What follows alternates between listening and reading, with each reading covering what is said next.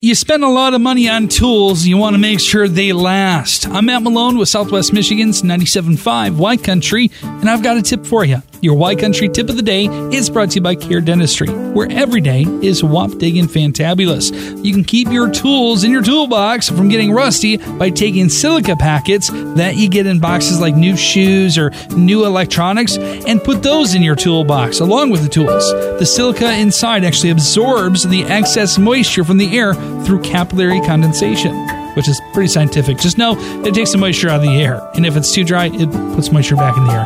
Either way, your tools will still be looking good. That's your Y Country tip of the day. Find more at 975ycountry.com. All brought to you by Care Dentistry, where every day is whopping and fantabulous.